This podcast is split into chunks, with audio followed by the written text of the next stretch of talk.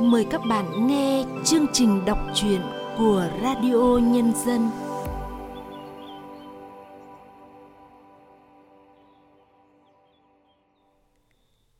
Thưa các bạn, trong chương trình đọc truyện hôm nay, chúng tôi mời các bạn cùng nghe truyện ngắn Thị trấn ngủ mưa của Phan Đức Lộc qua giọng đọc Lâm Ngạn.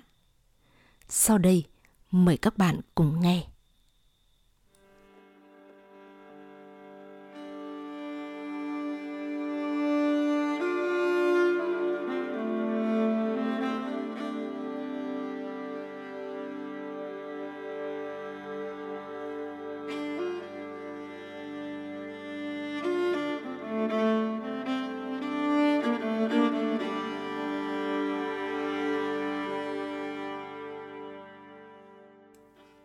Tôi nói với Tê, em nhất định phải rời khỏi thị trấn vùng cao quạnh hiu này. Nỗi cô đơn đang gặm nhấm trái tim em, khiến em luôn mòn mỏi nhớ thành phố phồn hoa, lấp lánh. Tê vẫn im lặng.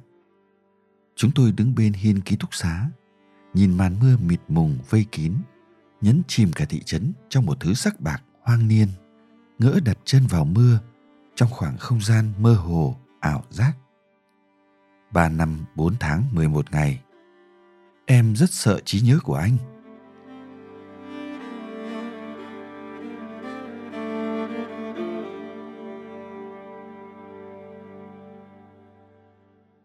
Buổi chiều thoảng sương tôi lên đây. Tê đi chiếc xe máy cọc cạch ra đón tôi ở con dốc chín khoanh ngầu bụi. Anh bảo, như một lời nguyền, những ai trụ lại được thị trấn này từ ba năm trở lên – thì sẽ gắn bó với nó mãi mãi. Tôi cười trừ, thầm nghĩ, chắc anh hơi ấm đầu. Hoặc giả, đó là những đúc kết bằng trải nghiệm của chính anh. Tại thị trấn mang tên một loài gai sắc nhọn, mà sau này đã cứa vào lòng tôi những vết thương dỉ máu âm thầm.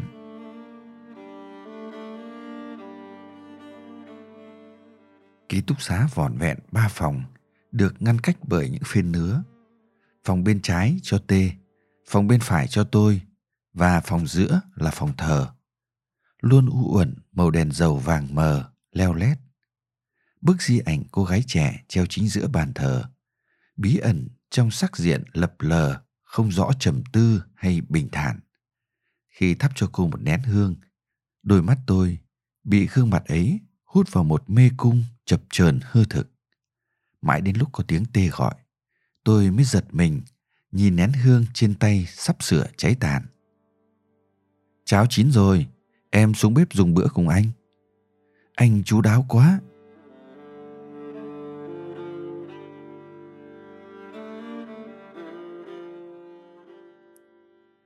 Bếp nằm khiêm nhường sau lưng dãy phòng ký túc xá. Tê mời tôi món cháo màu xanh lá sóng sánh, đang bốc hơi nghi ngút được nấu từ thứ rêu nếp đích thân anh đi vớt từ bên suối về. Tôi bỏ thìa đầu tiên vào miệng, ngai ngái, đắng nhẹ, rồi ngọt hậu. Đến thìa thứ năm, thứ sáu thì tôi đã thực sự cảm nhận ra vị ngon của cháo. Khác hẳn hoàn toàn tất cả các loại cháo mà tôi từng được ăn. Tê rủ gì? Ở đây thực phẩm khan hiếm, thức ăn chủ yếu là măng nứa, thân chuối, mộc nhĩ, rau rừng, và cả rêu nếp nữa. Anh cố nghĩ ra rất nhiều cách chế biến để dỗ dành và đánh lừa cái lưỡi của mình. Em thích món này, vừa mang máng thân quen, lại đậm đà riêng biệt. Vị rêu ngậy mà không ngán, nhưng trời lành lạnh thế này, giá có thêm ngụm rượu cay cay nữa thì tuyệt. Tê hơi bất ngờ vì gợi ý táo bạo của tôi. Cô gái mang vẻ ngoài nhu mì, điềm đạm Rượu như chất xúc tác giải phóng sự khách sáo cho cuộc trò chuyện giữa hai chúng tôi thêm trơn tru, thân thiết. Tê đã bám trụ ở thị trấn này hơn 13 năm.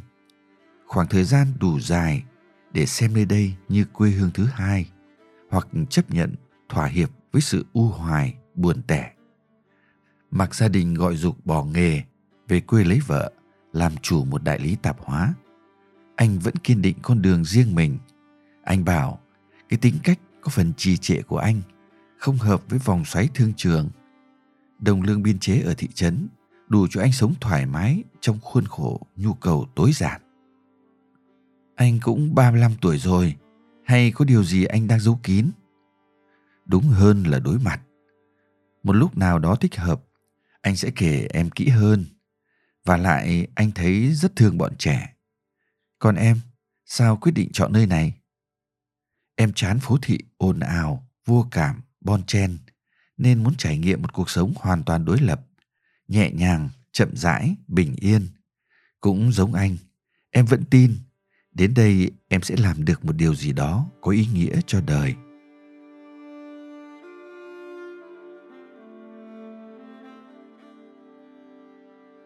Những câu chuyện lai dai cho đến lúc bếp than nguội tàn, trăng lên đỉnh núi mà tôi vẫn chưa kịp hỏi Tê về gian phòng thờ. Trong khi tôi dọn bát đũa vào chiếc chậu nhỏ, Tê dặn, vùng này tối đến thường có hổ dữ rình rập, phải luôn khóa chặt cửa phòng cảnh giác. Lời dặn của Tê khiến cánh tay tôi nổi gai ốc dần giật. Ngay lập tức anh liền chấn an tôi.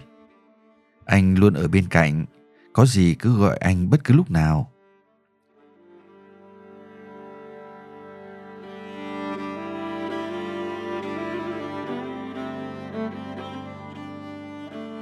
Tôi chẳng mất nhiều thời gian để quen nhịp sống tại thị trấn này. Bao năm qua, lòng tôi vẫn khao khát một nơi mà tôi có thể giấu thân phận cũ, tẩy trắng quá khứ, làm lại cuộc đời. Buổi sáng đi dậy, buổi chiều theo chân học sinh loanh quanh trong những khoảng rừng già.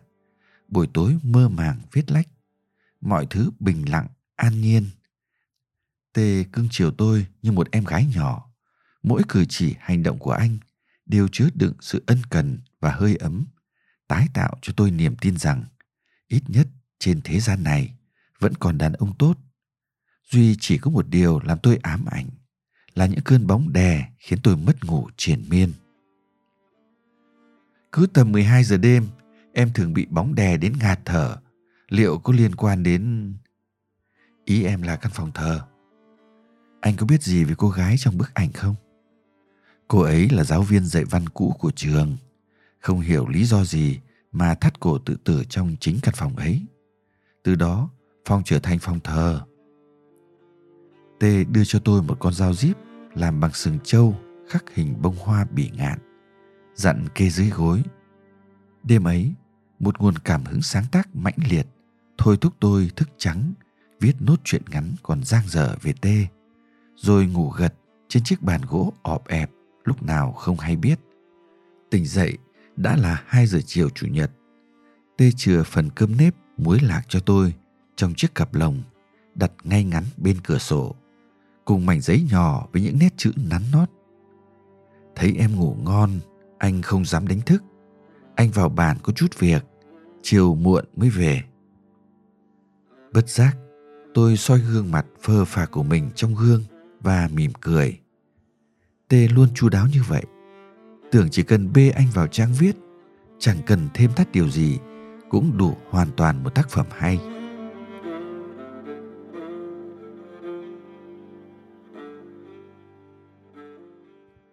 Vắng tê, tôi một mình ra suối. Hai bên bờ, hoa xuyến chi nở trắng miên man. Dù vì hàng ngàn cánh bướm dập dờn bay múa, ngỡ như lạc vào chốn tiên cảnh. Tôi hái đầy vòng tay một bó xuyến chi, mang về cắm trong chiếc bình sứ màu ngọc bích, trưng lên bàn thờ cô gái. Tôi lẩm bẩm, chị có điều gì còn chăn trở hay muốn tâm sự thì báo mộng cho em. Không gian im ắng, ánh đèn dầu chập choạng, mùi hương trầm thoang thoảng cùng cái lạnh xe xe tuồn qua khe cửa, như đang cộng hưởng với nhau, khiến đôi mắt tôi tiếp tục bị gương mặt trong di ảnh hút vào một mê cung hư thực, chập chờn. Tôi như bị thôi miên, đứng chết lặng. Lần này vẫn là tê kéo giật tôi ra khỏi mê cung ấy bằng tiếng xe máy nổ rồ rồ cùng giọng nói hơi háo hức. Xem anh mang gì về này? Tê dơ tòn ten bốn con chuột núi đã làm thịt sạch sẽ trước mặt tôi. Quý lắm, phụ huynh học sinh mới biếu đấy. Em ăn được chuột chứ? Rượu vẫn còn chứ nhỉ?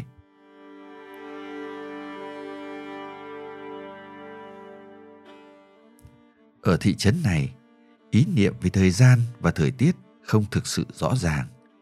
Thấm thoát đã ba năm, thời gian trôi qua lặng lờ và thời tiết chủ đạo bốn mùa đều lạnh. Tê vẫn che chở tôi như thuở ban đầu, không mảy may toan tính. Anh khác hẳn những người đàn ông từng vồ vập trượt qua đời tôi. Anh nghiêm ngắn mà nhiệt tình, đứng đắn mà gần gũi. Những chiều muộn cuối tuần, chúng tôi thường thích ngắm mặt trời bị những sóng núi lam tím phía tây nuốt gọn. Cố vung lên những tàn hoàng hôn rực rỡ sau cuối cho đến khi bóng tối hòa nhện răng tràn khắp lối. Tê khơi bếp lửa hồng âm ỉ. Chúng tôi nướng khoai, sắn, măng, củ mài hay bất cứ thức gì tìm được. Uống rượu, thao thao bất tuyệt đủ thứ chuyện. Một lần tôi mạnh dạn hỏi Tê. Tại sao anh lại đối xử với em tốt như vậy? Tê hơi lúng túng. Anh xem em như cô em gái ruột. Từ ngày em gọi điện cho anh để hỏi thông tin tuyển dụng của nhà trường, anh đã có thiện cảm với em tôi nhìn sâu vào mắt tê, chỉ vậy thôi sao sau khi viết xong cả một tập truyện ngắn về anh em nhận ra mình đã cảm nắng anh mất rồi. Tê bối rối, đảo ánh mắt nhìn vào bếp lửa đang cháy lèo xèo. Kể từ giây phút ấy, chúng tôi không nói gì với nhau. Chẳng nhẽ, tê không có cảm xúc nào với tôi? Tôi tự xót tự tu ừng ực cả bát rượu đầy như lên cơn khát nước, rồi giặt dẹo tựa đầu bên vách bếp. Tê dìu tôi về phòng loạng choạng áp vai anh ngửi thấy mùi mồ hôi ngai ngái, quyện mùi rượu ngô nồng nồng, lồng ngực tôi thổn thức. Đến cửa phòng, tôi đẩy anh ra ngoài, chốt chặt cửa, đổ gục lên giường. Tôi chìm vào mộng mị. Trong mơ, tôi bắt gặp một cô gái tóc dài nhưng nhức, mặc áo trắng tinh khôi, đội trên đầu chiếc vòng xuyến chi, được kết lại từ những bông hoa dạng dỡ nhất, phát sáng lung linh giữa miền khói xương làng bảng bờ vai cô rung lên theo tiếng nước nghẹn ngào. Tôi hỏi thế nào cô cũng không đáp lại. Cho đến khi tôi tiến lại gần cô tan ra thành muôn triệu cánh hoa xuyến chi bay theo cơn gió.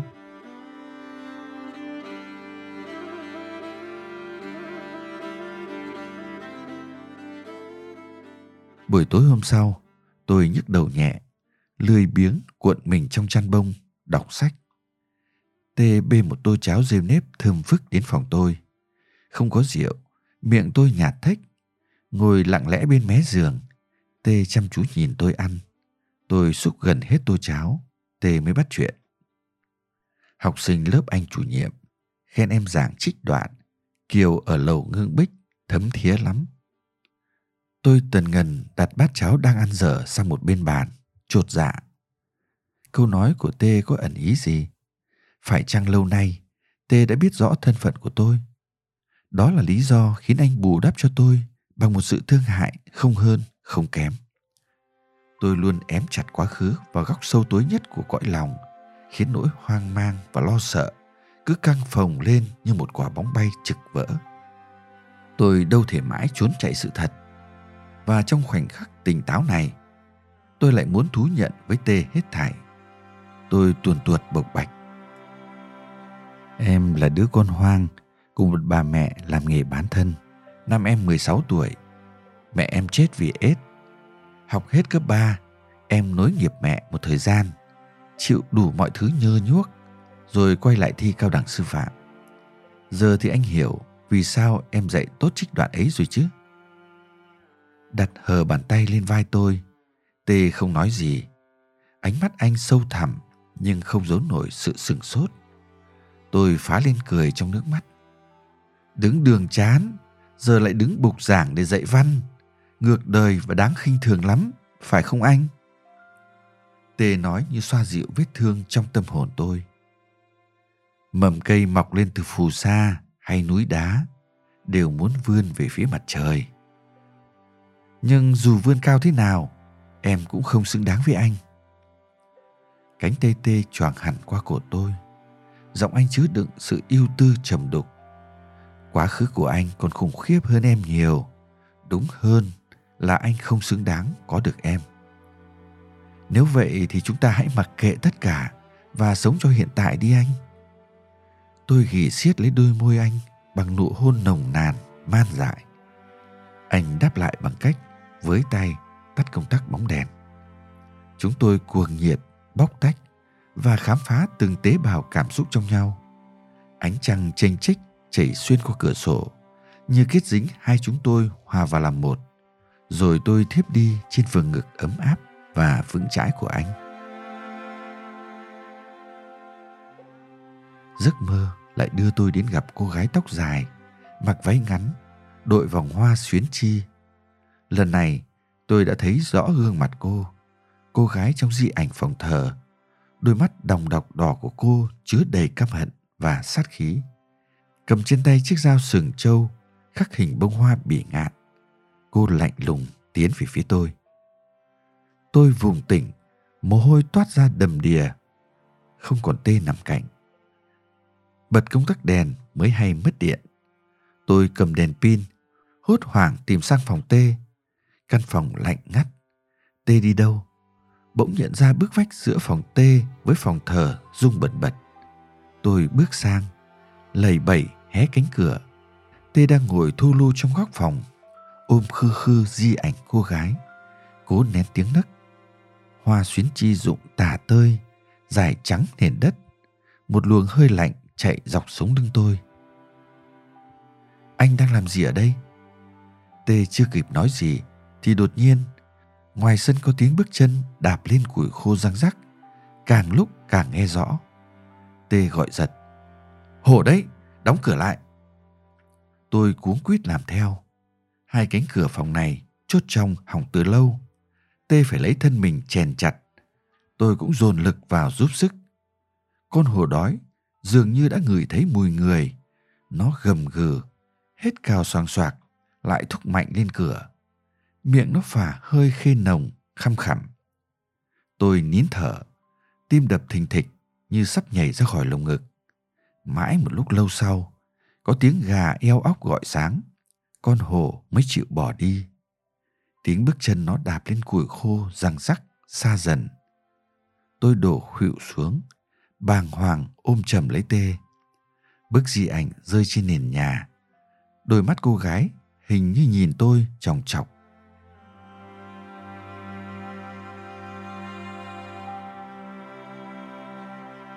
Cô ấy có quan hệ gì với anh? Là người anh yêu nhất trên đời. Bảy năm trước, sự phản bội của anh khiến cô ấy uất ức tìm đến cái chết. Tôi nắm chặt lấy bàn tay run rẩy của tê chúng ta đều có những quá khứ khuyết thiếu. Em chỉ cần biết anh của hôm nay, mặt trời luôn ở trên đầu chúng ta. Anh tệ lắm. Anh không xứng đáng với những điều tốt đẹp. Thị trấn vốn dĩ đã buồn. Mùa mưa về lại càng buồn hơn. Mưa lê thê từ mờ đất cho đến đêm khuya. Sắc trắng hoang liêu nhảy nhấn. Phủ trùm lên từng nóc nhà rêu mốc. Tôi mang xong nồi ra hứng rột. Nước doành lên như muốn đong đầy ký ức. Nhớ những đêm mưa buồn buốt. Ế khách đến mức đứng tê chân cứng đơ trong những điểm chờ xe buýt. Nhấm nháp những vụn da giấy chóc ra trên bàn tay gầy nhẵn của mình. Tôi đã nghĩ nhiều về bản thân giữa cơn lốc mưu sinh xô bồ của thành phố. Một gã thợ xây trả giá tôi bằng hai tô phở. Tôi ngoan ngoãn gật đầu. Sau lần đó, tôi sợ tất thảy đàn ông trên đời. Tê lảng tránh tôi. Những lần chạm mặt nhau, anh chỉ nói mấy lời xã giao, gượng gạo. Đêm đêm, anh ôm bức di ảnh nhòe nét quỳ gối rất lâu trước bàn thờ cô gái, như đang sám hối. Anh vẫn còn yêu cô gái ấy, hay tự sống khắc kỷ là cách anh chuộc lại những lỗi lầm đã gây ra. Tôi không đủ can đảm để bứt anh khỏi căn phòng thờ tối tăm, ủ rột. Tôi cũng không dám chạm vào góc riêng tư nhất trong lòng anh. Mỗi người có một cách khác nhau để trả nợ quá khứ. Tôi chọn cách lãng quên, anh chọn cách đối diện.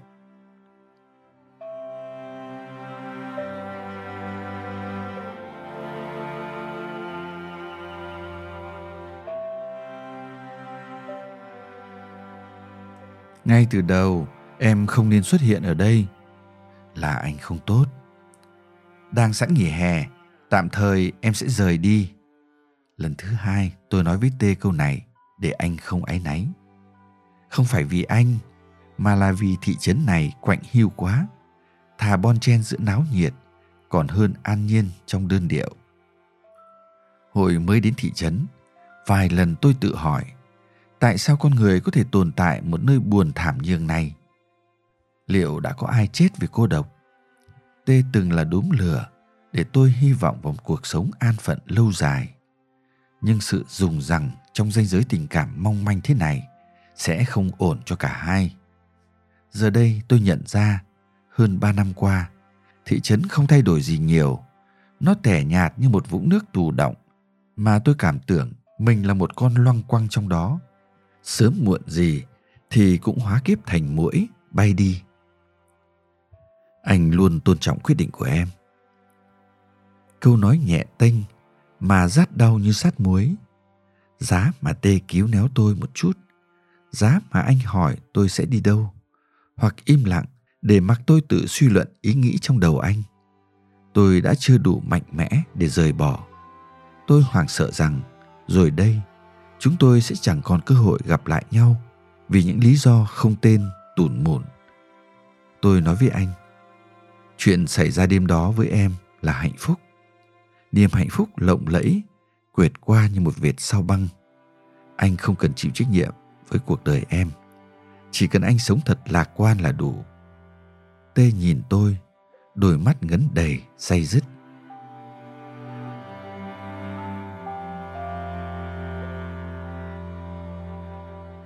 Mưa chưa ngớt, chiếc ba lô căng ních đã nằm gọn bên góc phòng. Có lẽ thị trấn biết hôm nay tôi đi rồi, nên đã nhờ một cơn mưa khóc tiễn. Tôi lặng lặng bước vào gian phòng thờ ảm đạm, thắp cho cô gái nén hương cuối cùng. Tôi nói trong tâm tưởng, chúc chị hạnh phúc. Và tôi nhìn gương mặt cô trong di ảnh, gương mặt chịu nặng, nét muộn phiền, u ám tôi ôm lấy di ảnh cô rơi những giọt nước mắt thấu cảm. Chúng ta đều là những phụ nữ như nhau. Đúng lúc ấy tê bê đến một bát cháo rêu nếp nóng hổi. Em tranh thủ ăn đi kẻo nguội. Mùi cháo rêu nếp khiến cổ họng tôi nao nao. Tôi cố kìm lại, nhưng vẫn nôn khan như lộn cả ruột gan ra miệng. Tê đặt bát cháo ngoài thềm, chạy đến ôm chầm lấy tôi và cả bức di ảnh thật chặt. Anh thẳng thốt. Em nhất định phải rời khỏi thị trấn này sao?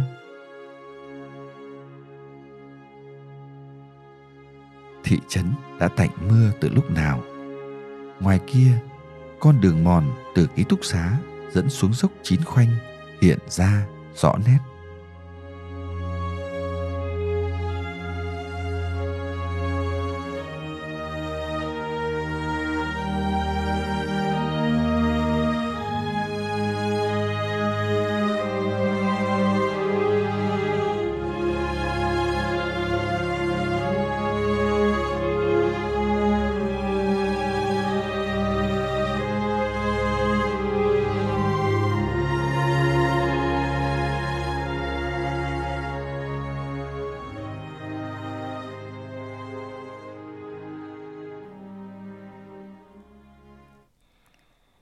Các bạn vừa nghe xong truyện ngắn Thị trấn ngủ mưa của tác giả Phan Đức Lộc qua sự thể hiện Lâm Ngạn. Sau đây, mời các bạn cùng nghe nhận xét của nhà văn Nguyễn Quang Thiều về truyện ngắn này. Mỗi nhân vật trong truyện ngắn mang một đau buồn và tội lỗi trong quá khứ. Họ đã tìm cách chạy trốn quá khứ, nhưng càng chạy trốn thì quá khứ càng đeo bám và không rời bỏ họ. Cuối cùng, họ đã đối mặt với quá khứ đau buồn của mình và lúc đó họ mới thoát được quá khứ. Đối mặt với quá khứ chính là đối mặt với chính con người mình. Đấy chính là sự thức tỉnh của lương tâm và lòng dũng cảm để đi qua chính mình. Chỉ khi làm được điều đó, con người mới không bị những lầm lạc của mình đánh gục. Và cũng chính lúc đó, tâm hồn của hai con người ấy hiện lên đẹp đẽ và xúc động khôn nguôi. Khi họ cất tiếng nói về những lầm lạc của mình là lúc mọi lầm lạc trong họ được xóa bỏ. Câu chuyện được kể với một giọng văn trầm tĩnh mà xoáy sâu tận đáy lòng người đọc. Đọc mà hoang mang, mà sợ hãi cho những nhân vật đến tận những dòng cuối cùng. Nhưng đúng lúc đó, nhà văn đã bước tới và thắp lên một ngọn đèn. Chương trình đọc truyện của Radio Nhân dân xin được tạm dừng tại đây. Hẹn gặp lại các bạn trong chương trình sau. Thân ái, chào các bạn.